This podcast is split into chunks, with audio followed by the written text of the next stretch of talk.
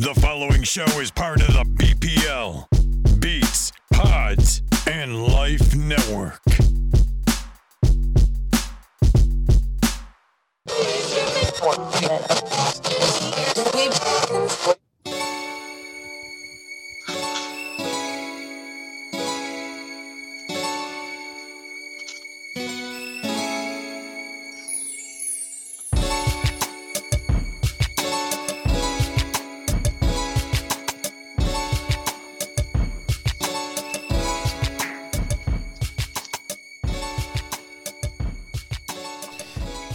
Yes, yes, yes. Once again, I am back. I am back with episode two.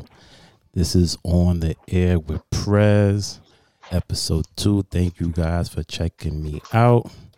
Definitely thank you for checking out the first episode. Um it was uh like I said in the first episode, it was a, a process that I was thinking about for a long time and I put it together finally and I was like ecstatic with the exa- with the results. Got a lot of um, positive feedback and um, some negative feedback too, but it's all good. but we are here today with episode two with my good brother, my man Moses Mateus. Mateus, How where you you doing, at? everybody? Where you at? How you doing, everybody? this is right. Mose. They call my name is Mose Mateus, aka Mose Dollar Sign E. Mose Money. I'm here with my brother, my fellow king, my mentor, Oh man. love this guy. oh man. I'm from Philadelphia, born and raised on the Okay. playground. I spent most of my days. This dude is from Brooklyn. We're gonna have this conversation today, people. Yes, indeed. Yes, indeed, man. Um, thank you for joining me today. Um, let's try to uh, give people a little bit of uh, context. You know, you mentioned that you're from Philadelphia, but before Philadelphia, uh, you were a a immigrant, I believe. Yes, I'm an immigrant.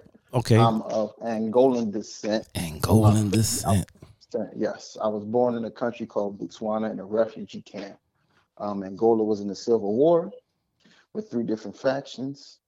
Um, so my family were traveling all over Africa, Mozambique, the Congo, Namibia, Zambia. Ended up in Botswana, where I was born. Okay. From Botswana, my family migrated from there to New York. I live in Connecticut. I moved. We moved from Botswana when I was six months to New York. Lived in New York for like two months. Then we moved to Connecticut. So I was age of five. From age of five, I lived in in the city of brotherly love until now, until my adult life. Okay. And So I'm you here. you grew up the west side of Philly, correct? I know the north side of Philly. The north side of Philly. Um, it's very. I am from. I grew up in Logan, Nicetown and Hunting Park, which is technically on the map of Philadelphia. Would say North Philly, but real North, real North Philadelphia people would not say it counts as North Philadelphia. Depends on who you ask. Okay. it's- We, we are. It's not like New York where you have your different boroughs, but like in New York, you got your boroughs. Like in, in, in Brooklyn, you got Flatbush, you got Canarsie, you got Bed Stuy. It's just like that. You got North Philadelphia, and then Philly, you got Logan, you got Hunting Park, you got Erie Ave, you got Allegheny, you got the Badlands. Okay. It's, it's, it's still divided. We don't have boroughs, we have sections of the city that's still divided. Okay, okay, cool, cool, cool. I, I definitely love the city of Philly. That's like my second favorite uh, city right now. It used to be DC. Shout out to DC, DMV area, but uh, Philly is like right down the street from me. Technically, I could be there in an hour and twenty minutes. Yes, sir. Yes, sir. You know, I could I could be there in like drop of a hat if I really wanted to. So I definitely love Philly. Love hanging out there with you and your your family. I met like a, a bunch of um, your family members, uh, a bunch of your friends. You know, welcome me with open arms. So shout out to all of them. Shout out to Juan. Shout out to Vado. Shout out to Mackenzie. Shout out to Daryl. You know what I mean? I really, really appreciate all of them, all the love that's shown to me when I'm ever, whenever I'm in uh, your city. Yes, sir. Um, okay, so I reached out to you a couple weeks ago. I said, um, bro, I want to do a podcast with you, right? Because over the years we've had I don't even know hundreds of discussions over a whole bunch of different topics, right? We always, you know, going back and forth, you know, agreeing to disagree sometimes, Yes, Uh, sir. Sharing sharing the same mindset sometimes, um, opening up each other's third eye, you know, on a whole bunch of different topics. And uh, I wanted to um, talk to you about politics, my brother. Politics. Um, specifically because of where we at today, you know, the day and age that we are at in this country, the way things have been going over the last few years. I think um, it's a conversation that needs to be had. I think a lot of the younger generation, they're they're definitely involved. Like as you can see on social media and in the news, the, our younger generation are definitely involved in activism Yes, and sir. and they're coming out and they're voting more, right? They're voting for their their their mayors, their city council members, their governors, and their presidents in in record numbers. So I think there's a shift, right, that's going on like no other. I think the times that we're currently living in is very um what's the word? It's like it's like a paradigm shift you know? I think you know not since the civil rights era. I wasn't alive during that time but i would think that not since the civil rights era has the people been so involved in like activism and politics in this country specifically when it's dealing with people of color when it's dealing with minorities when it's dealing with immigrants when it's dealing with black folks so i said let's let's talk about it we have a new president, Mr.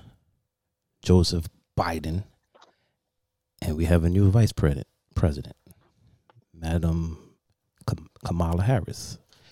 Yes. Right? Uh, they, you know, like I said, they broke all kinds of records, voting records. You know, she's the first female vice president. She's the first black woman to hold that office. She's the first immigrant, right? I believe they they Um, I want. She's not She- an immigrant. she- She's a uni- She's a U.S. citizen. she is a U.S. citizen. Yes, Yes, that's right. she Uh, that's right. I'm bugging. She is a U.S. citizen. Um, I believe what was the other designation that they gave her? I know she was the first Uh, female, the first black woman. Canadian. They said she was of Canadian descent. Is she really? I. Um, Uh, I oh. did do some research on her and her family. I know her mother. Her mother is Hindu. Her name was Shalama.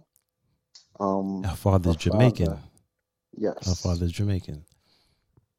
So as you know, um, a lot of West Indian people are in Toronto, the Toronto area of Canada. So Okay. that is very much possible. Okay. Yeah, so you know, we have a whole you know, new administration. The the the the, the Biden administration is deep in what's the word? Uh they got their hands full right now, I guess. Best way to describe it, right? They inherited a lot of issues and they basically had to hit the road running. And I said, uh, I think we should talk about it uh traditionally they there there's been this this standard right there's been like i guess this uh this litmus test where they rate the president's first 100 days in office that started back in 1933 with franklin delano roosevelt he uh, took office right during the Great Depression. And they wanted, I guess, to figure out if he was being effective. And I guess they came up with a hundred days. They were like, we're gonna look at a hundred days after he was elected and we're gonna determine whether or not what he's doing is being effective and then, you know, the country is benefiting from it. So that just a little history on that. You know, like I said, it was during the Great Depression. He came in, he took over, and um, he came up with a whole bunch of initiatives, right? Yes, he did. Um, the the the the the, the main initiative, I guess, the the the thing that kind of like encompassed everything that he wanted to do, it was called the New Deal. Uh, the New Deal it focused on reforming the Wall Street, uh, you know, the Wall Street industry. They had uh, relief for farmers. They had to address the unemployment rate. They wanted to make sure that the elderly were taken care of, so they established Social Security. They wanted to stimulate home ownership.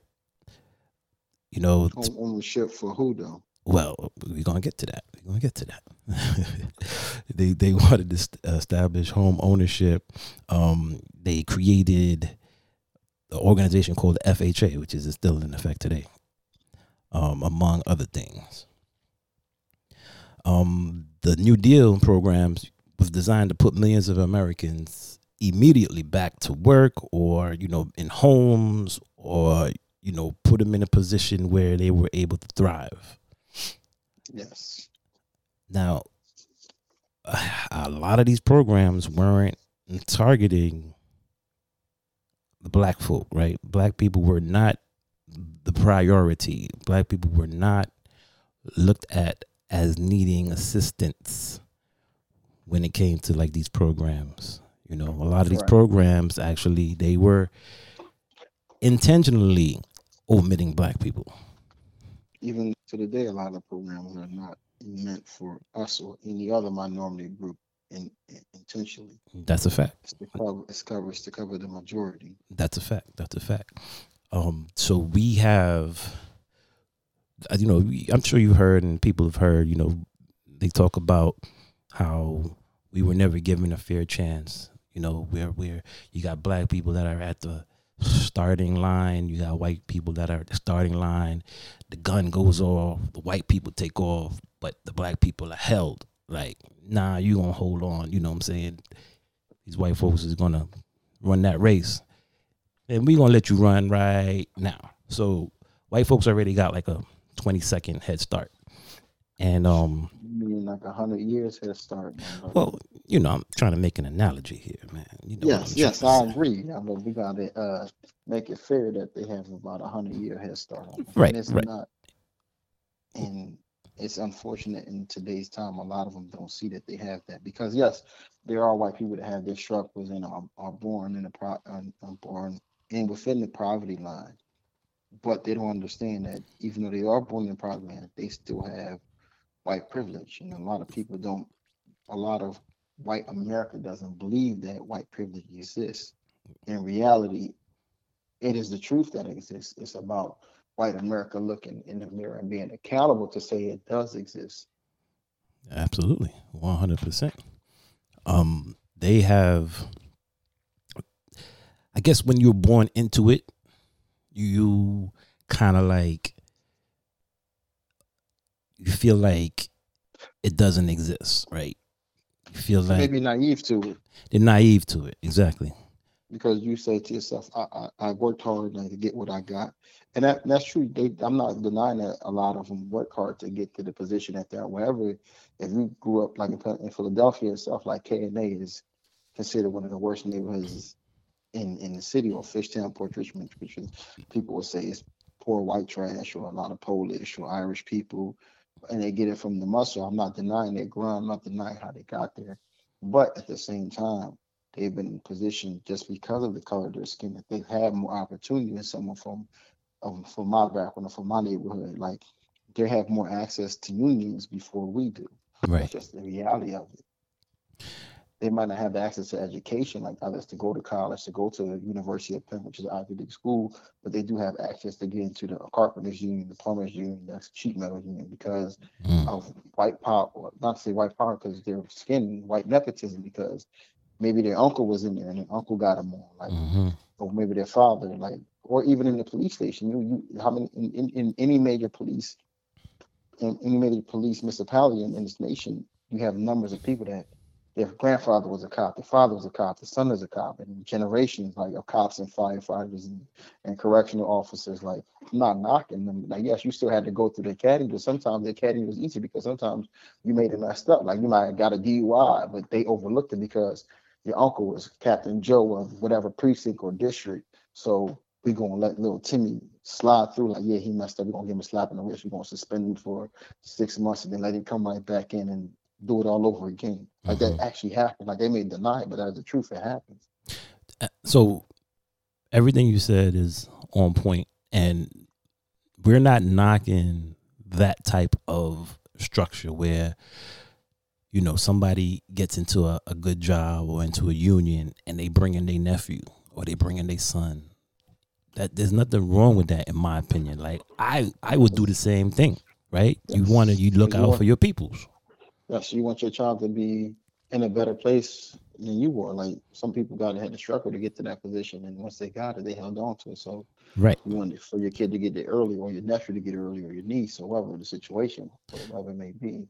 Right. The issue though is when you systematically prevent a black person from getting that union job or systematically prevent them from going to that college will systematically prevent them from getting that house so they could become homeowners so they can take the equity and maybe pay for their child's college education you know and then maybe when the house is paid for, pass that pass that house on to their kids or their grandkids, right? You systematically preventing them from obtaining those type of wealth building benefits.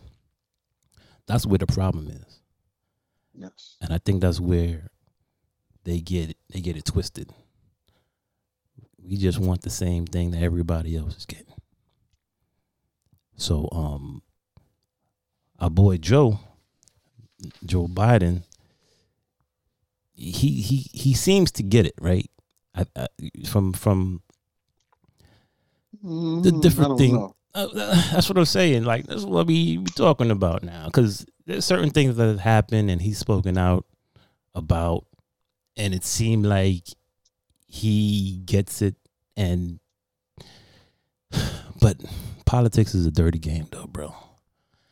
It's Um, it's it's it's, when it's you say dirty, what do you mean by dirty? there's a lot of underhanded, criminal, nefarious, dastardly things that go on that we don't And even know about. And that you say that, like under President Obama, he passed a bill to stop lobbyists, to slow down lobbyists, and President Trump took that away, and President Biden, since he's been in office, he re- reenacted that bill. See, just just that right there, that just that just pissed me off. Like all this back and forth, like all depending on who's in office is going to determine whether or not a group of people is going to get screwed. Um, unfortunately, but fortunately, that is the way of society, because everybody has their personal agenda. Um, Every every politician, right? Every politician has Oh, their not, personal. not just every politician, everybody. You you Well- you may have in, in, whatever you choose to do. You may have a new VIP or a new president take over your job, or like myself, I work in the Department of Corrections. You might get a new major, a new superintendent because we don't have a we don't have a, um, a warden. A warden in Pennsylvania is called a superintendent. Their agenda may be different than the last one. Understood, understood. But in the context, I hear what you're saying. Like everybody has an agenda, but in the context of politics and you know presidential administrations, you gotta you gotta say that those people in office have agendas. Sometimes those time, those agendas. Hold, oh, hold on, those agendas though can definitely affect a whole lot of people as opposed Absolutely. to as opposed to you and me having an agenda you know in in the roles that we currently hold I, I agree with you, but who who do they work for? Who does the president work for? When we work for the president, does the president work for us? so we elect the president right Yeah. so he's a, he's the president of the people of this country Yes. and we're the citizens of this country. So technically, he works for us. Exactly. However, But when go ahead. when do we as the people make the president accountable? And how do we make him accountable? That's a good question. A lot of us think we make him accountable saying, Oh, you didn't do this for us, or you didn't do that for us. We're not voting for you in the next election. That's that's that's do a you fact. do what do you do within that four year period before the next election? Well, that's why we do we do what we do with this whole hundred year. I mean, excuse me, this hundred day um tests, right? Like we want to see wh- where are you in in what you said you were going to do. Like you came up with all these campaign promises on what you were going to do. How how is that going? You know what I'm saying? Like, are you living up to what it is that you said you were going to do? Um, I personally, so to take it back, I forgot to mention this earlier. To take it back, this is when this drops, it'll be about the 50 day mark of his administration, right? It'll be 50 days since he's elected.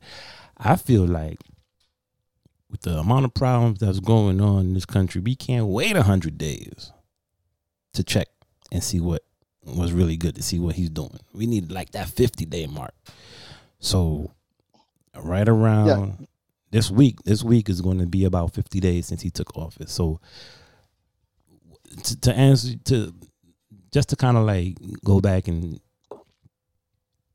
you know talk about what you just said. I think when you do elect somebody into office, you 100% have to hold them accountable. You can't just voting, right? Voting somebody into office is not like okay, my job is done. The person's in office. I get to go sit down and let them work. It don't work like that. Voting is the very first part of a long process that you should be involved in when it comes to electing that person, right? It, I feel like once you vote that person into office, and I'm talking about from president down to like assembly member, council member, you gotta hold that person accountable by calling them, be like, hey, you said you was gonna do this. I still don't see it happening. You gotta call them. You gotta go drop by their office, right? All these assembly members, council members, and all that, these senators, state legislators, state representatives. they have offices. Absolutely. They have offices in the community, right? Yes, they do. They have offices in the community that you can you you can just walk right into and be like, hey, I'd like to speak to Senator so and so, or I'd like to set up an appointment to speak to Council Member so and so, and you'd be like, look, these are the things that we have going on in the community, and what are you going to do about it? And then, like you said, you hold them accountable and say, listen, if you want to hold this office next election, you you need to make sure that these issues are addressed. Right? It's all, it's all about accountability. So just because people are out there in record numbers voting doesn't mean that the work is done. But that's the problem. Well, I'm gonna say my my opinion, because I can only speak from my experiences and from I've learned. And I've and I continuously have talked to people in my community, people that look like me, from my coworkers to my friends and to my family, to their friends and family. Whenever I'm over somebody's house, normally we get into discussions, or whether it's at the barbershop. To me, in my opinion, I feel a lot of people either say, um, I don't deal with politics. And to me, I feel as though the majority or rich white America or white America feels that they don't want us to deal with politics because if we the, the less we deal with, the less we know, the less we can we can cause change. Well, isn't that exactly what happened in Georgia? Exactly. Isn't isn't that why- specifically what the hell just happened in Georgia? It is. With the people it's coming exactly out? what happened. Right. people coming out and how they changed the voter rules, how they want don't want to coach you if you're a felon, but if you're a felon, you did your time and you went home, and I'm free. Like you've been re- for what America said says you be been rehabilitated. Right. Or even if you made parole or probation, they let you out because they said you've been a good in so-called inmate or convict, however they want to put the statement that you, you deserve to be placed back in society. So would you just civil rights or your civil liberties need to be taken away? Do your right to vote? No, it shouldn't be because at the same time, if you are inmate, you can if you're in prison in the penitentiary, you can write your state senator, you can write your state representative if you feel as though you're being wronged by the administration that's holding you in prison.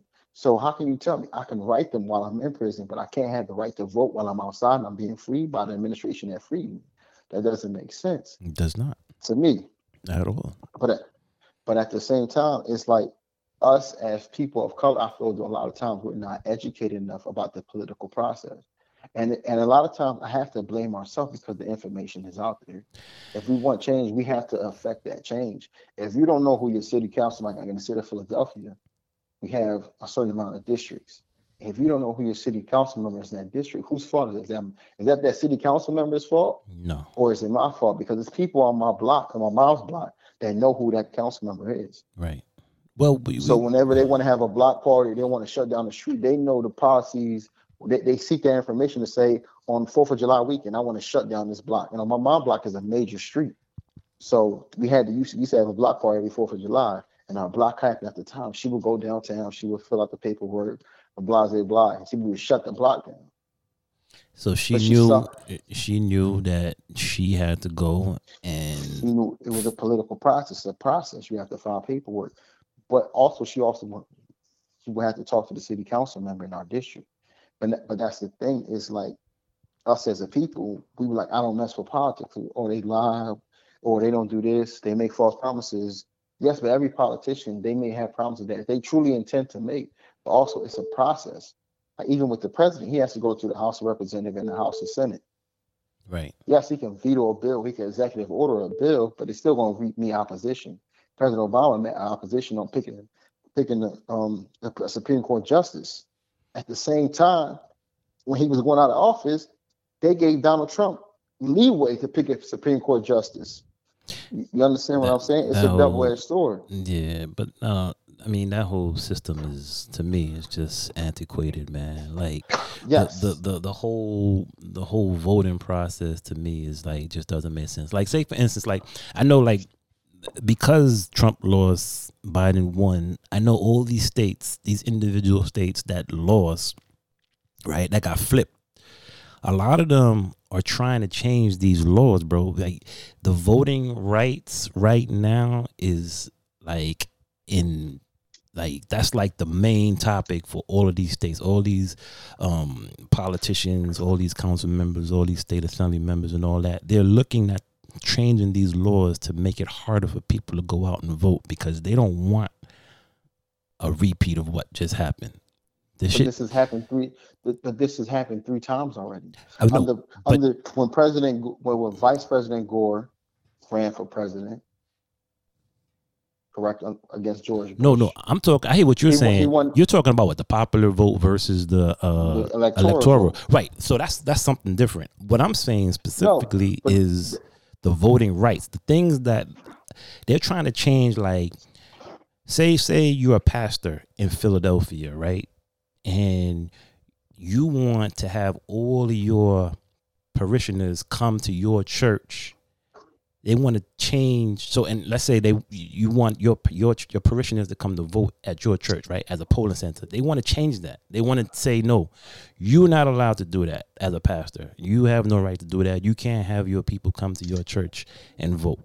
They, it's little things like that they're trying to change so that they can make it so much harder for people to go out and vote Of course, Right. that's morally wrong, wrong because at the end of the day, you have to have representatives that represent the voting program, like the voting authority in that state, that which is that says like you're allowed to. It's people that you, you can't have. Yes, that pastor can do that, but that pastor can have people working for him because you want to make sure the votes are done correctly. Correctly, right. Whether you that person that member is voting Republican, Democrat, independently, conservative, progressive, or I- liberal, it, I it- agree. that doesn't matter. It's about being fairness throughout across the board. But what I'm saying is they're trying to change it where that's not even an issue. Like they just don't want it to happen. Like, and I'm, I guarantee you, it's not in the suburban areas. It's going to be in the inner cities. But that's when it takes us as city members in any major city, whether it's Detroit, whether it's New York, whether it's Boston, Philly, Atlantic City, Baltimore, DC, wherever it is, it takes us as citizens Yes. to take accountability for that and say, No. Yeah. Well, you this that is what we want. right. This is how it should be done. We we want our vote to count. We deal with issues and in in in, in things that affect our neighborhood and our community and us as a people. And if you're going to take that, you're not giving us a fair chance. But you have to, you as a citizen, have to go to your your, your local politicians and say, you can't allow this to happen. You can't allow exactly. this to perform to affect." Exactly. And if you don't do that, nothing's going to happen. You Because you have to as a citizen, you you as a constituent, no matter what pa- party you're registered to, you have people that represent you. But if you don't tell those people that represent you what you want, they're going to do what they want, and that's not what it's supposed to be. They're supposed to do what their constituents want. yeah, But that's going to take you as your neighborhood, whether you in Harlem, whether you in South Philly, whether you in East South Side of Chicago, whether you in Compton, South Beach, or Bankhead in, in, in Atlanta. If you as a as a citizen have to say, look, I'm gonna go to my city council member or my district council member or my or my my, my, my borough president and say, this is what we want as a people. We have a petition that says we're not allowing this bill to be changed because this is not what we want Mhm, you better make sure it gets signed when you go to Capitol Hill in your state to say, in my district, my people say no. Because if they don't, they're gonna vote on how they feel, not what they're supposed to do, vote for what their constituents feel, what their essentially voice said. Wha- let me let me ask you this. Now, they're always saying how going out to vote is your right as a citizen, right? They say, um, you know, people died for our right to vote and all that, which is true, obviously. You know, I'm not disputing that. Why do you think? Why, isn't election day like a national holiday? Why isn't it such set up so that everybody that's not essential can have the day off and take two hours, three hours, or however long it takes to just go out and vote. If voting is so is such a such a right, you know, for us as citizens. because it's strategically made that way. Uh, Like, like, like, for instance, like what I do for a living, what you do for a living.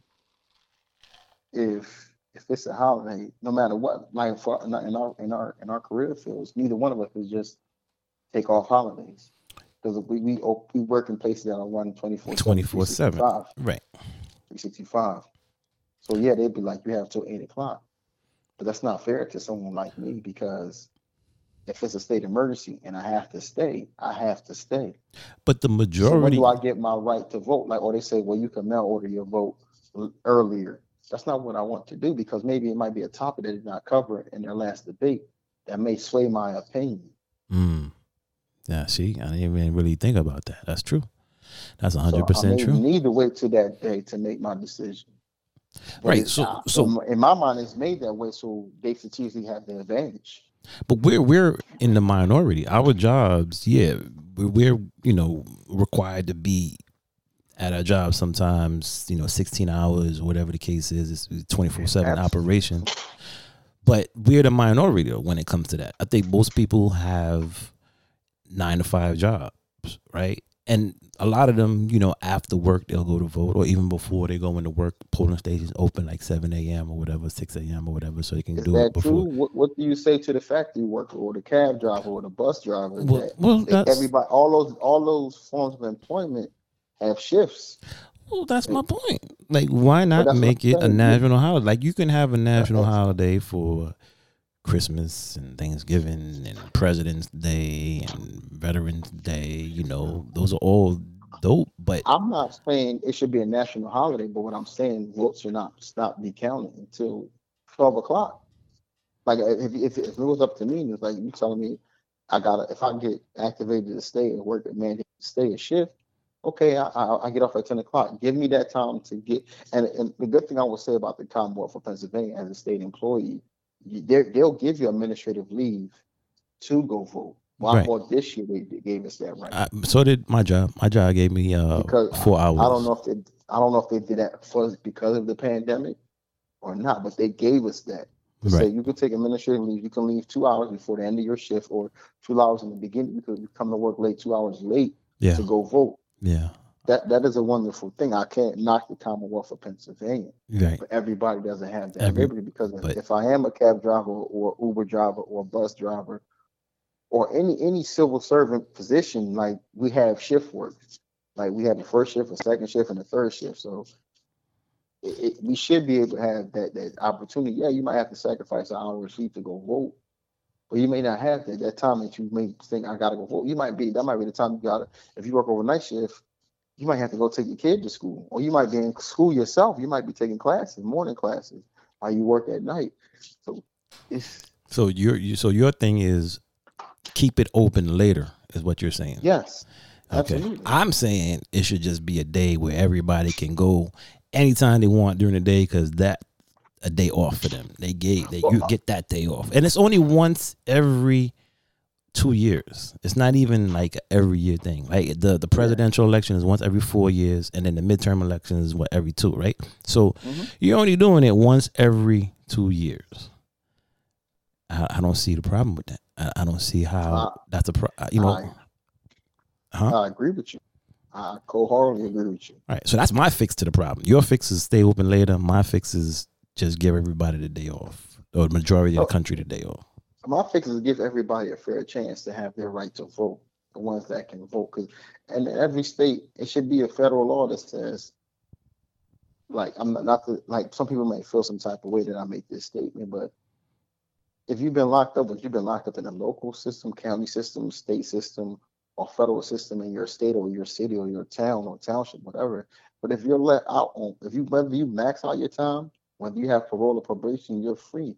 You should have that right to vote because while you're free, there's going to be laws that are being going to be made, that are going to be signed, that's going to affect you. That's going to affect you. Yeah. So it, it should be, it should not be a a question whether I live in Kentucky, whether I live in Tennessee, whether I live in Massachusetts, whether I live in California, Portland, Texas, wherever. I am free.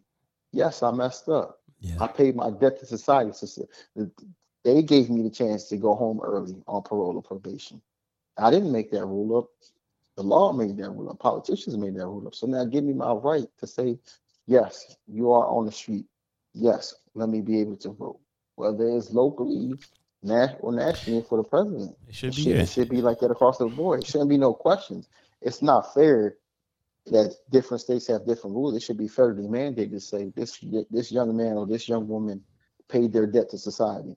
Let them because now they're trying to be a productive citizen. How can you say you want me to be a productive citizen after so-called being rehabilitated, but you don't give me that my right to vote?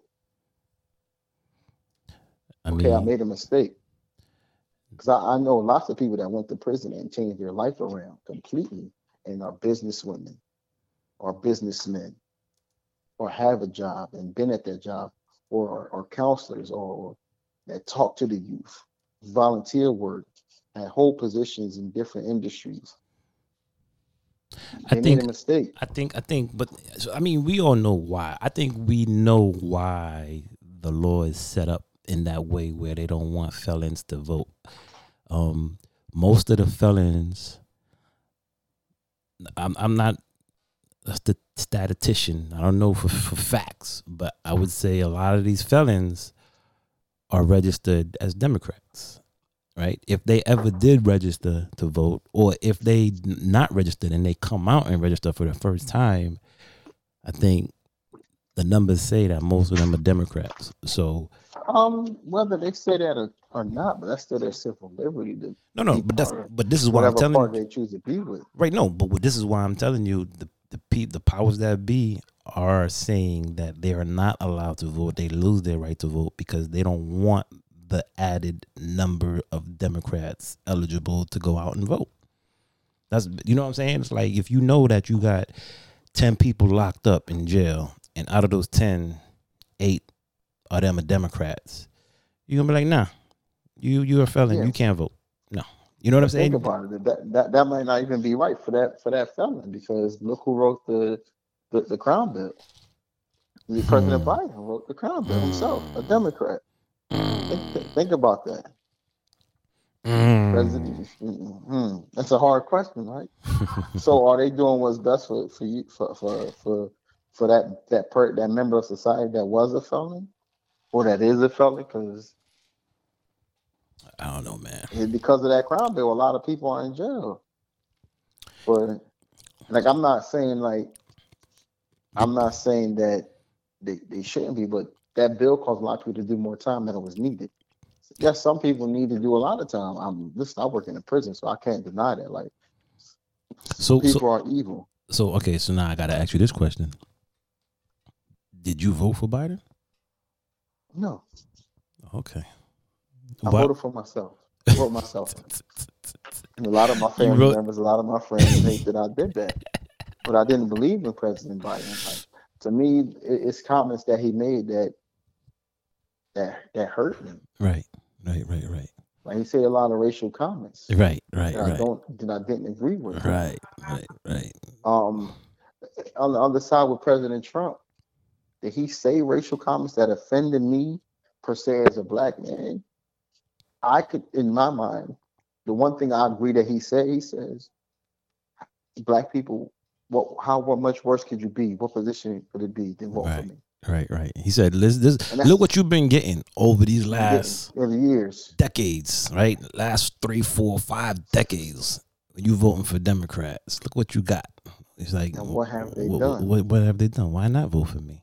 That was like the So, realest thing, realest thing he ever the- said, huh? That's the most honest statement I probably heard from almost any politician that I've heard from a local, national level. Like, I can't knock that. I've heard Biden say, and I had a conversation. I was hanging in the cigar shop with, with, a, with a few brothers, and they were saying um, about the statements that Joe Biden made about black people. Like, people can change. From from my experience, not only speak of my experience, and I've dealt with racism from all different levels. And I'm a people person. I love people no matter where you're from. Like I can have a conversation with anybody from somebody's 98 year old grandma to a five year old kid. Like I, I'm a people person. You a social butterfly. but they're like, well, some people could change. Sometimes I feel though some people can't. change. I feel like sometimes, I, in my opinion, I may be wrong. That like I feel as though him picking Kamala, Ha- Kamala Harris, nothing against her, was the pander to the black vote. Mm, Whether it was, whether or not, I don't know. But I could just speak from how my opinion, how I felt. Um, but also at the same time, before prepping for this interview with you, I, I did my research on on the president, our current president, former vice president, and he has done a lot of things for our community. So at the same time, I right now, as as a, and within his first fifty days, I'm conflicted, and we will see within the next hundred, the next the next fifty days or the next two years how I feel when it comes for reelection time. If he does run for reelection, depending on his health and his age, whether I will vote, my opinion may change. I, I, I may vote for him, that- and I'm just being completely honest. and you have that right. You have the right to switch. Um, You- you're not locked Yeah, into. I- you're not locked into no political party. Exactly. Right. I'm, I'm an independent. Like I will say, I'm more progressive than than than a liberal or conservative.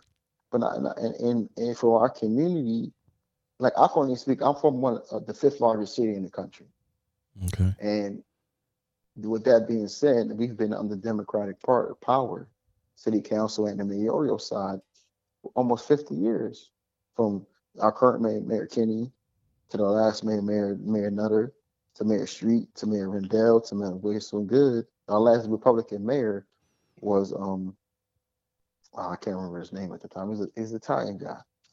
Um, it was a while ago though. Yeah, but that was way before I was born. We talk about the 70s. Right. um, city council's been majority Democratic also. So it's like I don't I don't see where black people are in a better position, when brown people are in a better position in the in the city of Philadelphia. Right. Yeah. And, and I can say the same thing for the city of Baltimore. I can say the same thing with the city of Detroit or the city of Chicago. Um, or the, it, it, it is what it is. But and, and it's crazy because then you look at states like or cities like Texas, state like Texas or Houston or, or Dallas, where it's a majority Republican, and it's like you have cities of that are majority black that are doing well, where the family median income is eighty four thousand. That Mm. is ridiculous. Mm. Where the family median income in, in Philadelphia is thirty six Right. to forty two. Right. Right. Like that's just that's just reality. Right. And I'm not saying vote Republican. I'm saying is we need us as citizens, we need to make these politicians accountable and responsible for what we want. yes. One hundred You're, percent. you're allowing these people to gentrify our neighborhoods, but we what are we getting? Are they going to hire us? Or are they going to hire their own? And it, it, within the political game, it's a lot of games that are played they'll hire a woman to do a man. Well, I'm not gonna say a man's job. They'll hire a black woman to take a position because she's a double minority. We have rules and laws in place to say you have to hire a certain amount of minorities on a construction site, Right. and they take advantage of that. Well, I'm gonna hire this black woman or this Latina woman because she's a double minority. So they get their That's numbers great quicker. that you exactly. That's great that you hired her because I, I I wouldn't want that woman not to have a job. Right. But also, you're cheating the system. It should be a bill written to say you cannot do. Not that you can't do that, but yeah, she she's gonna count as one minority. Just not let her count as a woman. I mean, I might be wrong because some women minority might feel that wrong, but I'm not saying. What I'm saying is they have they're taking advantage of that law that says they're they're getting both points for one. Like they they're getting a three point. Even like a, if you take a three point shot or a two point shot, it's a shot at the end of the day. So if I that that woman is taking the place of a three point shot because she because she is a double minority because she's black or Latino. Hmm. Yeah, man. It's crazy. So they don't have because they hire her. You don't have to hire myself or hire Jose. Jose Reyes. No, no, any, any Jose, because if you just if you just count her as one minority, that means you at then there's another spot for myself or Jose. That's Right. that's all I'm saying. I'm not trying to offend women or La- black women or women or Latino women. Period. What I'm saying is that needs to be changed, Right. Right. Right. Right. and I hope that the president can do stuff to, to change this. Like, or he knows, like someone's bringing up to him, like. So the president has his dishes. He he he, he vetoed a lot of he executive ordered a lot of bills. He he, he changed the Affordable Care, Care Act because President Trump tried to take it away. A lot of the Trumps that that Trump, excuse me, President Trump tried to shut down, or he did shut down. President Biden reenacted those bills, like global warming, being involved with the, the G8 summit in in France and the greenhouse effect and everything he's doing he's doing a lot of things, but it's certain things like I didn't like it. Like when when Ice Cube wanted to meet with his administration with the, the platinum plan, he wouldn't even he said, I'll listen to you after the election. With President Trump said, I'll listen to you now. and then And whether and, that thing and then they proceeded to cancel Ice Cube. yes, because he wanted to meet the Republican Party. Right. And it's right, like right. and it's unfortunate us as people of the black and brown community, we unapolog- unapolog- Unapologetic. vote Democrat, unapologetic. vote Democrat. Well, they, so that's that's basically giving your vote away, right? You're not holding them accountable. You're not telling them this is what we want, this is what we need. You're just willy nilly giving them your vote, and they don't really have to do anything for it. It's it's been going on Because once the election is done, we already got what we wanted from you. right? And and it's like you don't want to, and it comes down to voting for the lesser of two evils at that point, right? And then that's the thing that I hate. Right. But at the same time, like, do we have a rep? Like people say, um, black people always wait for a representative, somebody to represent them as a whole. But during the Civil Rights era, the Voters Act, the Voters Act came to be because people protested, had sit-ins, like Selma happened. But Martin Luther King was was the person that was in Lyndon B. Johnson's face, saying like, "You need to change this. You need to fix this. You need to rectify this." If we didn't have Mr. King or Dr. King, who knows if the Voters Act ever would have been signed? Even during even during slavery, during the Civil War, with the Emancipation Proclamation, Abraham Lincoln had Frederick Douglass in his face saying, "You have to free these black people." He didn't want to. didn't that was the to. last thing he wanted to do. Of course. It is documented that he didn't want to free the slaves. Of course. Of course. But Frederick Douglass says, "You have to free them. You have to free us. You have to free my people." Mhm. because it was a representative say this is what you have to do. They have representatives for them. It's a representative for every local union. Every union has a president. Even as a Commonwealth Pennsylvania correctional officer, our union president, our our our, our statewide union president said we support Trump. Hmm. Now, mind you, majority of those prisons in the Commonwealth of Pennsylvania, majority of the staff or correctional staff are white. Mm. Majority. They outnumber us. Right. In the Philadelphia area where I work at, majority staff is black. And the other person in Philadelphia is SCI Chester, majority is black. Do you black and brown? Do you think majority? And now I'm not saying I know the answer, but I, I pretty much think majority wanted wanted to support President Trump. Going back to something you said earlier when you said Biden um is in office now and you weren't too happy about certain of the things that he did when he was senator as far as uh, writing the crime bill and all that. You so with him being in office, right, and having the power to veto and and you know sign off on these bills, in addition to the House of Representatives being Democratic controlled and the Senate being Democratic controlled, right? With the tiebreaker being Kamala Harris. Shouldn't we like, you know, I'm not a poli sci major or anything like that, but shouldn't we assume, isn't it safe to say that any bill that he wants to pass is going to get approved now? Mm, no, because look at the stimulus check. Well, I, I think it's coming though, isn't it? Isn't it just just The- delayed? The, Senate is fighting it. He needs a certain. He, I think he needs about like eight votes in the Senate to to, to win it. So This is so but wait, no, Mitch if McConnell and the boys are saying, oh, we don't like it. but does it really matter if they don't like it? Because chances are the Democratic senators are all going to vote for it, right? But at the same time, in in all reality and respect, is it the right thing to do? Well, we're not talking about that. I'm just saying. Hold hold that thought. Hold that thought. When it comes to just like bills getting passed going forward over the next four years, if it's something that's in the benefit of the Democratic Party, right? What don't is it in the benefit of the party or what the Democrats feel is the best for the people? For the people, the Dem- okay, the Democratic Party across the board feel like it's best for the people. How can the Republicans stop it if Kamala Harris has the tiebreaker? Like, so. They can't. they can't, right? So about it, right. we we got. Well, I'm not gonna say we can't say. We, I'm gonna say the Dems because I'm independent. The the Dems have the presidency, the House of Republicans. I mean, House of Representatives, and they have the Speaker of the House. Correct.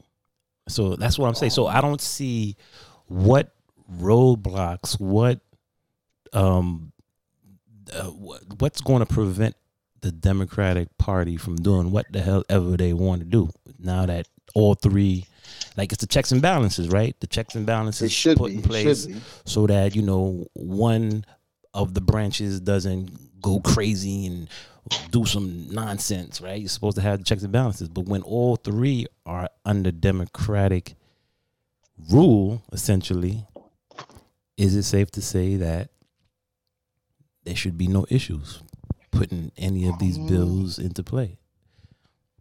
I, I don't know. I, Depends how the mid, it depends how the midterms go. To be honest, so the midterms going to change up can change everything. okay, okay. Because technically, the, the the the Senate is still under power of the Republicans. It technically they are, but if it's a if it's a vote that gets it, it- it's it's going to be a 50-50 vote. Like it's it's split down the middle. Like like it, it is because like the, the election that just happened in Atlanta with the two senators, but both went um Both went Democratic, so- right? so, So, it's it, it's it's it's it's, it's the, the Senate is about to it seems like it's about to be a 50-50 split with the Republicans and and, and I the thought- Dems being in I thought it I thought it already was. I thought because of what happened in Georgia, that's exactly what happened. yes, Like it, it, it- it did, but so so so essentially, basically, for those who might not follow politics or might not understand, so if they come up with a bill that says we want to increase the minimum wage to twenty dollars an hour, and just hypothetical, and the Republicans, all of them say no, and all of the Democrats say yes, split 50-50 down the middle, the deciding vote goes to the vice president. and the vice president Is Democratic likely Ka- Kamala for Harris? for what the she in respect to her party, she's gonna go along with her party. But to, to me, in all honesty, that might not be the right thing. Because why? Like this, like we all understand. And let's talk about dollars and cents. The government has given out two stimulus checks. Our economy is not in the best. I'm still waiting. I'm still waiting on my second one, by the way. But go Um, ahead. You say the economy is not in. in the best position. It's not we're not in our worst, but we're not in our best. Okay. We're um we're getting better. So what you saying? You In saying some way, somehow, that money has to be recuperated for these stimulus checks. Whether they're going to raise taxes, even if they even if they raise the minimum wage. Now, let's think as a businessman. If I have to go from paying my employer seven twenty five to paying them fifteen dollars, how can I turn a profit? Because when you're in business, you're in business of making money. In all reality, no matter what your business is, is like like Elon Musk. He moved his, he's moving his factory from California to Texas because California is taxing him too much money. And Texas says, we will not. So just think about how many jobs are going to be lost in the California um, California area of the country to move to Texas. so as Is a, Elon Musk wrong or right?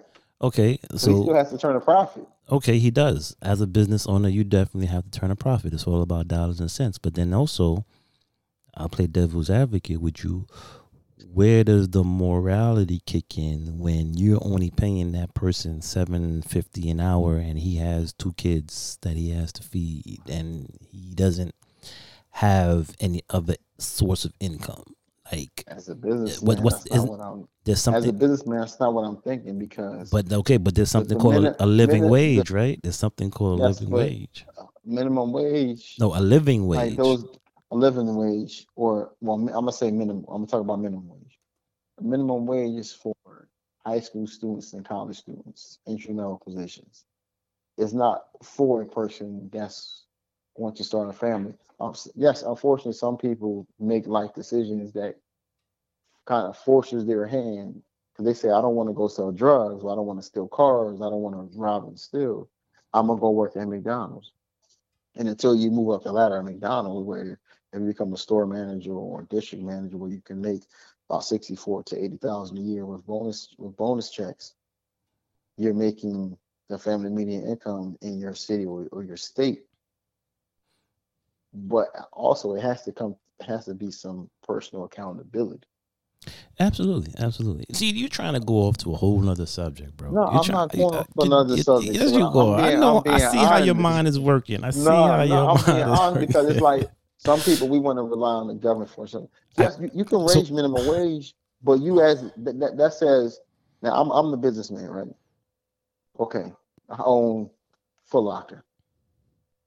Foot Locker, I'm paying majority majority of my employees, other than my managers and my district managers, or high school and college students, right? Realistically. So I'm giving them 725. On top of that, I'm giving them commission for whatever shoes, socks, shirts, sneaker cleaner, and, and etc. that they sell. Mhm. So now you want me to go from paying them seven twenty five on top of the extra money they get for selling these extra um, apparel, to paying fifteen dollars.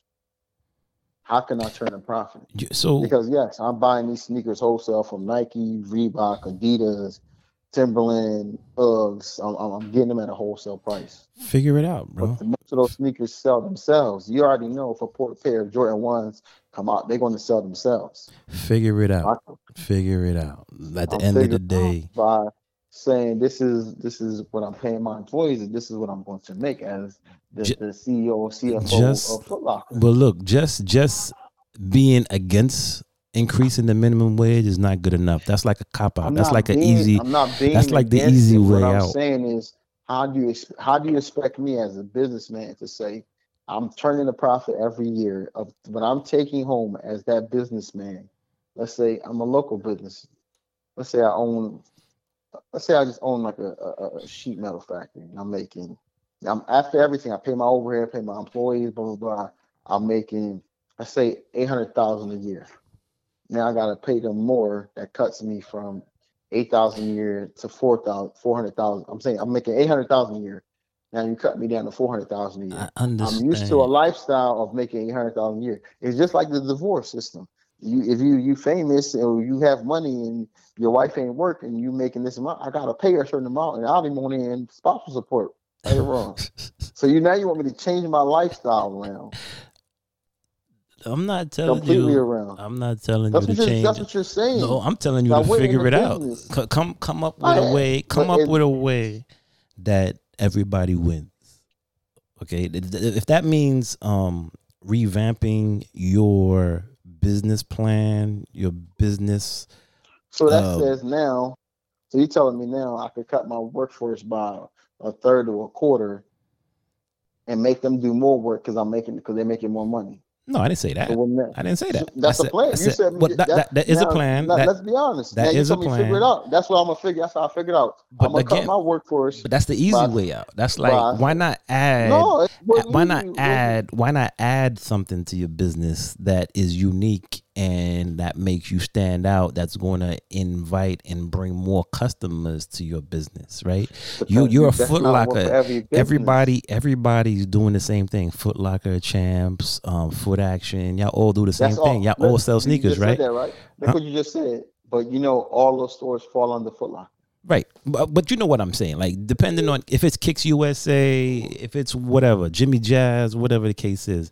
All I'm saying is you're in a lane, you're in a space where everybody's kind of like doing the same thing, right? So as a consumer, it don't really matter to me who I go to because I'm getting the same No, thing. So now, so you you, want to get the shoe. but right, but so but you as a smart business owner should think about a way to get people to come to your store as opposed to the Foot Locker or as opposed to the Kicks USA. You know, come up with something that's going to help generate more income as opposed to just saying, you know what, I'm going to fire two people just so I can Like- keep my like- costs low. Well, what do you want me to come up? Because we already know, like, and I use the shoe, the shoe business or the sneaker game business for for a reason. Because ninety nine point ninety nine percent of their customers know what they're coming for. It's not like this or Modell's where I sell sports equipment.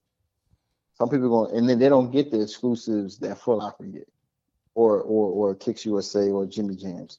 Dick's is there to sell certain sneakers and most of the time it's athletic shoes for baseball, basketball, football, soccer. Most of their shoes are most of their sneakers are for those purposes. And then the rest of the stuff, they sell athletic equipment, whether it's guns, bows, arrows, golf clubs, fishing rods, gym equipment. That's their domain. They're selling gym equipment. Foot Locker, Champs, Foot Action, Finish Line. We're just selling sneakers and we selling these exclusive sneakers, hoping that the stores makes more money off of selling you a pair of socks than they do a pair of sneakers. Because most of the time the sneakers gonna sell themselves. If you got a pair of exclusive, whether they're Yeezys, or they're Jordans, Kyrie's, LeBron's, they're gonna sell themselves. And they you, never man. really go they don't go on sale. we, we, we, we're, we're getting off topic though. We're getting off topic. The, the point that But, I was trying to make, the point I think that you were trying to make was that raising the minimum wage is not te- technically is not a good idea because of the economy. I, I didn't say it's a good idea, but as far as looking at it from putting my shoes in the businessman's shoes, is that better for the businessman?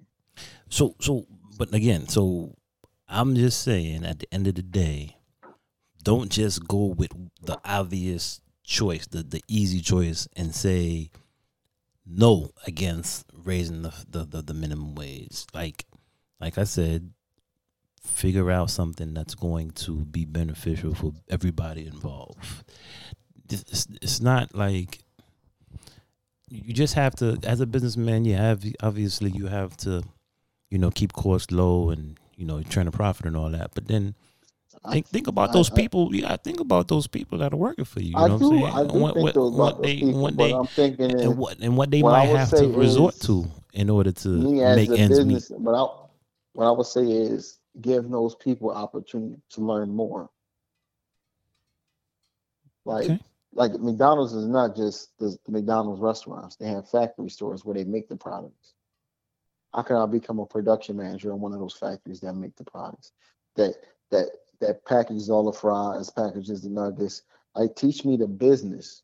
I make them force them to say, oh, you work at McDonald's at an entry level position, you became a shift supervisor, now you're a manager.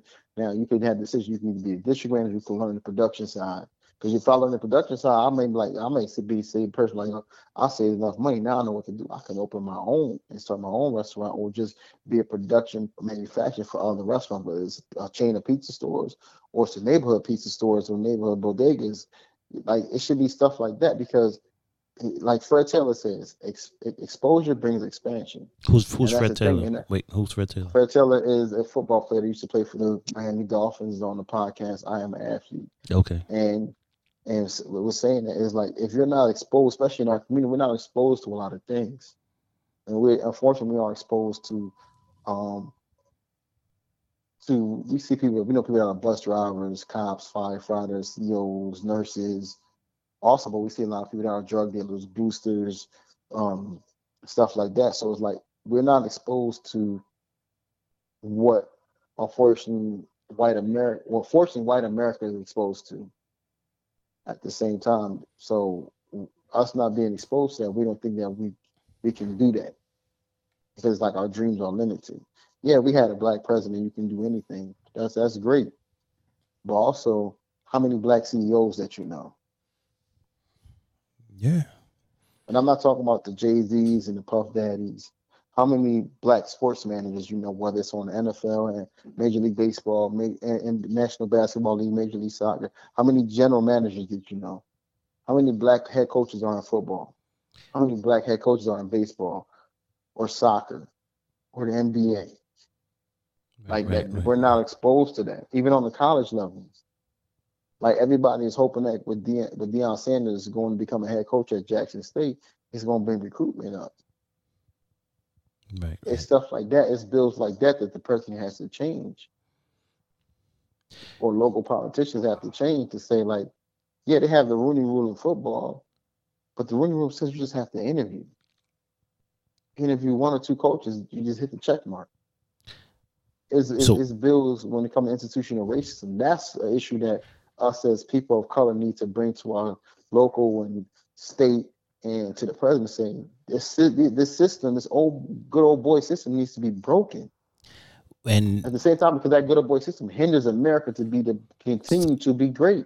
okay, and and and because the, the topic of the conversation was Joe Biden's first 50 days, one of the things that he did was sign an executive order banning discrimination on the basis of gender identity and sexual orientation. He Right. did on the federal level. What about on the on the state level? So he can't obviously can't control what happens in each individual state, right? That's which is why I always say this. There should not be we should not be calling this a United States of America because there's nothing united about these states. Right? In my opinion, like it's very like the things that are important aren't, you know, across the board. It's like, in my opinion, I think United States of America is is, is well, but that's what I'm saying. So why how could you be united? Um, that is a, that is a great question, my brother. How can you be great united when I could I could Mm, in New York I could I don't know I could I could I could uh let me think of something. So boom for Philadelphia, Pennsylvania, right? You can have a gun, Mhm. right? Are you allowed to have a gun in your home? You just go out, you fill out your permit, you go buy your gun, and you keep it in your house. Handgun be talking about. Sure. How come I can't do that in New York? As long as you're not a felon in the Commonwealth of Pennsylvania, you can own a gun. Right. But in New York, like I've heard you can, but it's in certain counties in New York and the, the, the process to do it is just like ridiculous, right? In order for you to actually get a handgun, you have to be like a business owner, or if you do get one, if you're able to go through the, the red tape and all the paperwork, you can't you got to keep the gun separate and locked in a box separate from the ammo like you put the ammo in the glove box no, you still put- have to do that in Pennsylvania. you still have to keep it separate. Yeah, you don't have to do- but like government. You- Well, you, damn sure don't have to do it in Florida or Texas or or or Georgia, right? And and there's mad states that you can have your shit locked and loaded, right? But then the other well, let me correct myself. Let me correct myself. In Pennsylvania, as long as a felon, Pennsylvania's an open carry state. Now there are city ordinances in the city of Pittsburgh and the city of Philadelphia that you need a concealed permit. Permit. carry. Right, right, right. So that's what I'm saying. So I was like, there's just so many different variations on what you can and can't do when it comes to things, certain things, and depending on the state that you're in. But that's on city, township, local municipalities that That's change the rules. understood. Understood. I'm just saying. I'm just making a point that there's nothing united about these states at all. At all. Um. Ah, that's a hard fight, a hard battle to get into. Yeah. I mean, my opinion. You know, for what it's worth. I I I, I agree. Um, I agree to an extent. for what it's worth. I don't know. It's just some of the things I think about. Um so listen, bro, we we got you know a whole list of items that President Biden has signed, executive order that he signed, you know, everything from rejoining the Paris Agreement, you know, which is dealing with climate change. Um, he signed an executive order to promote racial equality, where you know he's, you know, giving government uh, offices the ability to conduct assessments of its agencies and reallocate resources so that it can advance equity for all. He's he's he's he's uh, ended uh, the ban on uh, U.S. entry from a majority Muslim countries. Um, you know, things like the vaccine. You know, he's pushing for you know a certain number of people to be vaccinated by like June first or something crazy like that. So he's out here. He's working right. He's doing things. He's he's doing things. He has um, you know, you know, he has Kamala Harris, you know, in in his ear, you know, advising him. You know, a lot of people like from my research, you know, a lot of a lot of people are saying, you know, a lot of historians are saying that the vice president is only there basically to fill in that spot in case he kicks the bucket. But you just proved that wrong when you saying her vote could be because the Senate is split. Her On- vote is deciding only, vote. only because of the situation that happened this election cycle. Technically, so this is not. Well, no, I'm not saying that. I'm just saying what other people are saying. I'm not saying that she probably is in his ear and giving him advice on what he should be doing and certain things that he should be advocating for and certain things that he should be, you know, keeping an eye on. Um, which is what a, an advisor should do. A, a vice president, like you know, an advisor. You know, um, other people don't feel like that. Other people feel like it's just a placeholder. You know, just just in, just in just in case he's like a she's like a just in case person. Like something happens to him, she could fill his spot or whatever the case is. Um, and the only again, like this is a very unique situation that happened where her vote is the deciding factor. I know in my lifetime it's never been like that, where the vice president, the, the Senate has been divided down the middle. You know, and I maybe it has. I just haven't been into politics as much, and within you know, until like maybe like four or five years ago. Um, But as far as I can remember, it's never been where it was split down the middle and the vice president held the deciding vote. So I think it's it's it's just going to be interesting to see what happens. I think we need to just keep an eye on the activities as they unfold. Um, and like we both said earlier, we need to hold these politicians accountable. Um, we need to make sure that the things that are important to us are being addressed. Yeah, So and I- and, and I think the vice president, Ms. Harris, is going to do that. right, right, um, right. From her track record as a, a district attorney and a, this, uh, the attorney general of the state of California, she did do that. She she went under scrutiny um, with a young man that killed the cop, and a lot of people believe she should have gave the person the death penalty, and she didn't want to do that. hmm And her, her thing was like, and she still she's still firm in her beliefs. hmm hmm And I will say that about um the vice president. Like she she she has no problem standing her ground. Whether it's before what the party says or what the party does in say she's going to do what she feels in her heart. I believe she's going to do what she feels in her heart was best for the people. And I believe she's going to do it for all people, not just black people. Because some people are going to use that against her, say you're doing what was right for black people.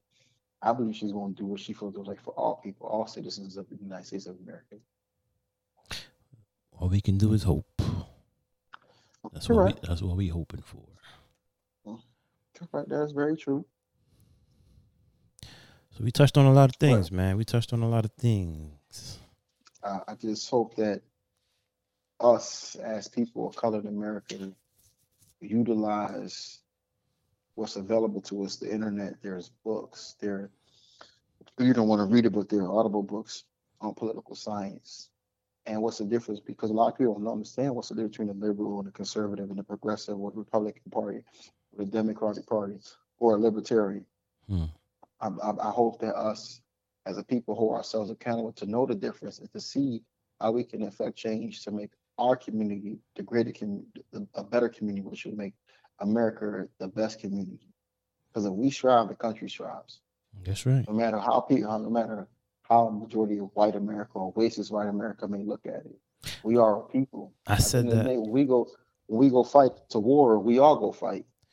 I, I this is not the, go ahead. Go ahead. This is this is not the the the, the Revolutionary War. Even every, but though even though every war in America, from the Revolutionary War to the French to the French Indian War to the Civil War, have had people of color, African American people fighting that war.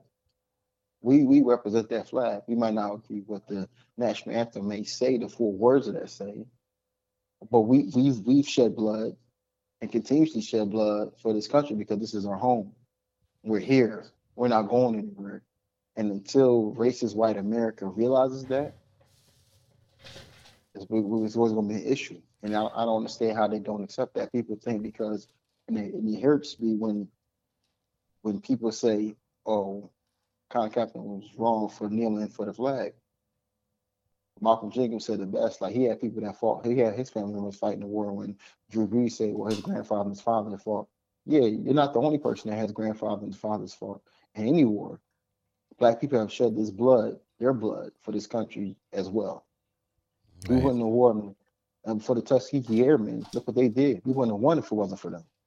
Right, right, right. And let, us be 100% honest. Right. Even the Civil War wouldn't have been won by the North if the slaves that chose to join the Union wouldn't have fought. Yeah, man. All of those is facts, man. A lot of that information, though, obviously, is not being taught in school. At least it wasn't taught when I was growing up. I ain't learned a lot of the stuff that I learned now about my culture and my people and my ancestors and my history. I didn't learn until I was well into my like thirties, bro. Like, it's not, it's not in the books, bro. It's not in the books. Not when I was growing up. Um, and so I make it a point to like talk to my my daughter and my nieces and nephews, about all that. You know, anybody that want to listen.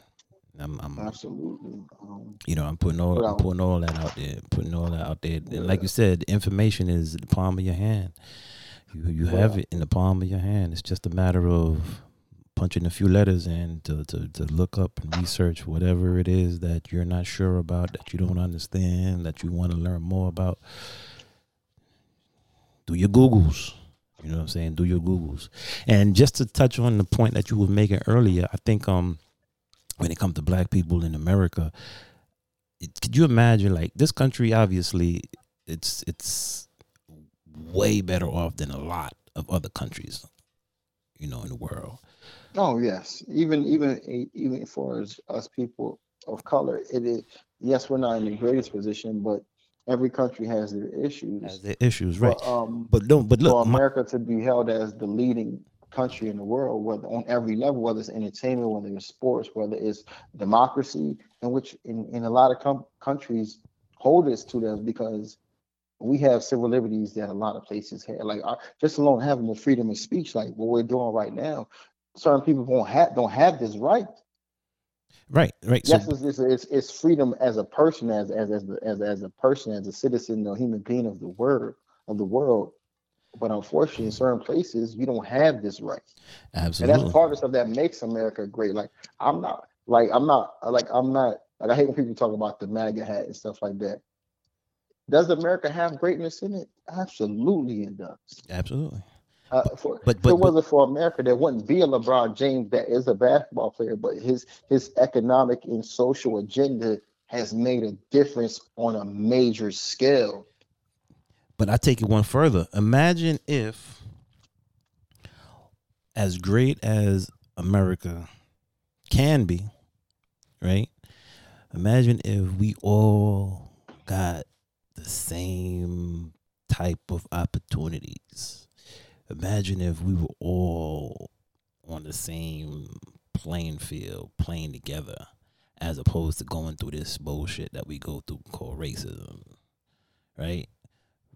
imagine how this country can thrive and just you know just create history on a daily basis with with with, everybody on the same page. You know that's that, at the end of the day that's what we should be aiming for. That's what these politicians should be aiming for. Making sure that everybody is able to go to the schools that they want to go to and get the education that they need in order to be great that they're able to buy homes and you know leave leave it to their kids and their grandkids so that they can take the equity out and buy more homes and you know get these jobs that will put them in positions But is that how it's supposed to be? That's how it's supposed to be. You know, that's how Why? it's supposed Why to be. is that? why is that? Yeah, like you've you've told me it's supposed to be a balance. That's something that you've taught me for many years. You said everybody's not made to be rich. Everybody's not made to have money and abundance of Right. money. No, right. But what's Yes, going to happen? You still like, like if you say housing, I get that. But does everybody you got to give worthy of deserving this out? you give them you give you them get the a million dollar opportunity. house? No, you give them the opportunity to get it. Now, whether they get it, whether they do the work and go and get it, that's different. Everybody's not going to do the work. Are They- you saying the opportunity is not available now? Uh, Not on even playing field. Not on the even playing field is not. People are still being denied homes to this day based on the color of their skin. Or, or, or, or they um, getting or they so getting hit or they getting hold on hold on they're getting hit with higher interest rates right they're getting hit with higher interest rates based on the color of their skin Like um, you know, Daryl, my best friend, you know my brother. yeah When he went to buy the house that he has is a beautiful house that he has now. Mhm, The mhm. original house that he wanted, the woman denied him because he was black. Right. Mind you, this is this this man is a veteran, right fought for his country and all. right Had the credit score, Right. had the money, had to use the VA home loan. He used everything that was given to him by right. That he he he earned his credit score. He earned the money that he makes. He fought for his country to be able to use the VA loan. and then what But happened she still she was denied. right so this is what And it i'm wasn't saying. not it wasn't it was the it was the seller that denied him. It wasn't the bank that denied him. Because the bank already pre-approved him for the amount that he he needed to get whatever he wanted. right. No, i get it. And this is what i'm trying to tell you. If you give us the opportunity for us to be great that's going to you know catapult everybody else to be great. As long as you do the work. He did the work. He you know he went he fought for his country. He went and got a good solid job. He saved up his money you know he cleaned up his credit whatever he had to do he did the work. And now you're going to tell me that i'm not good enough to buy this house based on the color on my skin? Come on. That to me is just it's just insane.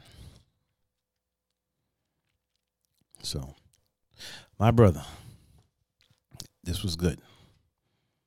I appreciate hope- you man I hope I know I kind of went on a tangent sometimes. yes you and did yes you did enough about the, the, the president and the vice president. And um the administration but I'm only a human administration, like I'm only human and I Yes, feel as uh, though like politics for us as black people people of color is not constraint to the president or the vice president. Like I really want us as a people and other people preachers is to vote on a local and a state level because they affect our lives more than the president does. yes, the president has a good, I would say about 25% how they can affect our lives. But them local and those state politicians got the 75%.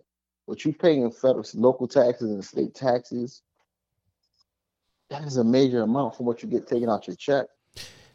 It's it's I realize that. A lot of people don't realize that though.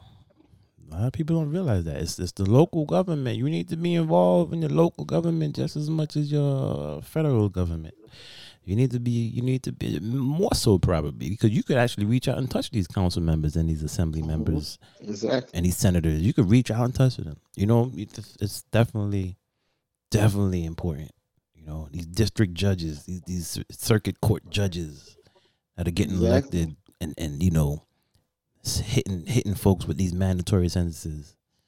You know, you see how many people are being exonerated like in the news lately like it'll be a man, a black dude in his 70s being released after 40 years of jail for a first time offense of selling weed or you know a first time uh, a robbery charge you know second time or whatever and they doing like 40 years yo 30 40 50 years and now they're starting to get released and exonerated and i'm like come on we need these judges man to be uh to be held accountable also it's across the board so it's important. Um, we get out there, keep our foot on their necks, cause it can't go back to the way it was, man.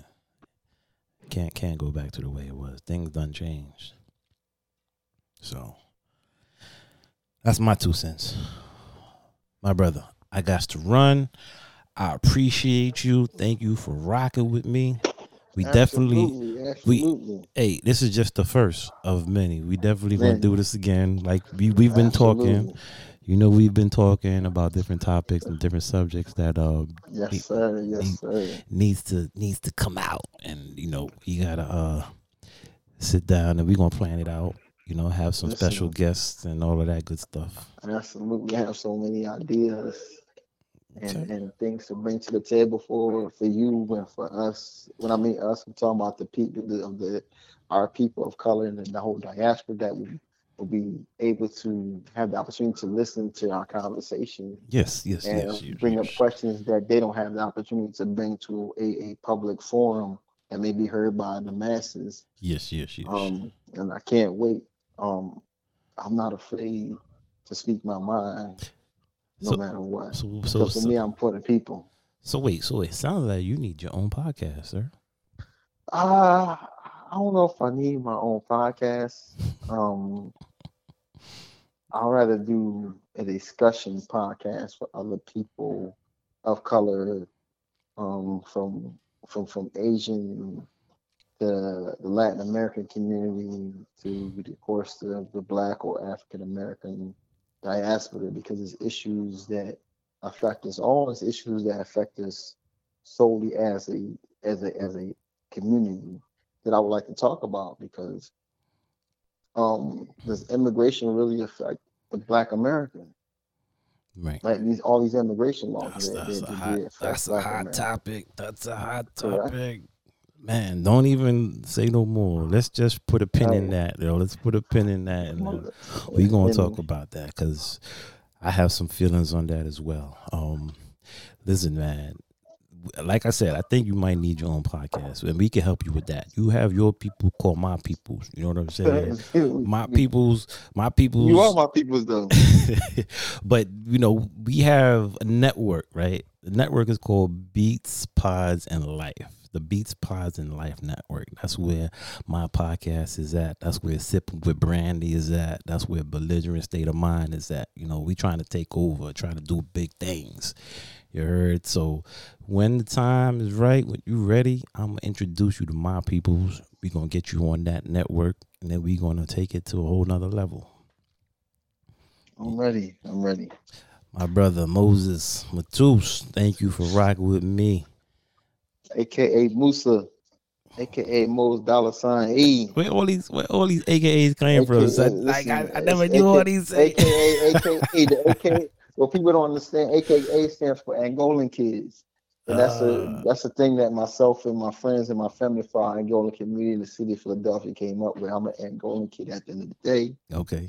As my brother Prez, um, I represent the Angola community of Philadelphia as executive board member. Yes, sir. Yes, sir. Um, I'm a black man that's trying to. At the end of the day, I'm I am Angolan American, but in America's eyes, I'm a black man. So I want to better my community from a social, economical, and and spiritual and the, in the, in the human level to make us be better. I want us to be accountable for our own actions because I feel as though white America is not going to take responsibility for what they did. So it's on us to be accountable for our own community and fix the wrongs in our own community to make it better. Big facts. I Big believe facts. that we should have that black pride that was there in the 70s Mhm. that that they killed with, with, with white American killed with the crack epidemic when taking a black man away from his family. I believe us as black men need to get back involved in our family and support our queens and raise our sons and our daughters to be kings and queens that they're supposed to be. That's how I'm gonna end this conversation. To the next one. And on that Um, note, uh, on next one, I might be very controversial because I like to bring people to think and use their brain okay. not to fall into the games that they play with social media to make you fall in line, like being a sheep that's being herded. So get ready for me. I don't know if y'all ready. it's gonna be a bumpy ride, and I'm willing to fight. I might be wrong sometimes in some people's eyes. I might be right. My brother. I might My have to brother. fight, but I'm willing to fight. I'm with you, brother. I'm with you. Listen, as long as I'm on my back, I can see the sky. I can get up. All day, every day, man. You know, I got you back, man. All we got is us. Exactly. All right, kid. So we'll talk, man. We'll chop it up Yes, later. sir. God bless. God bless, man. Peace. Most Love you, bro. Love you, bro. Love you too, my brother. All right, man. Good night.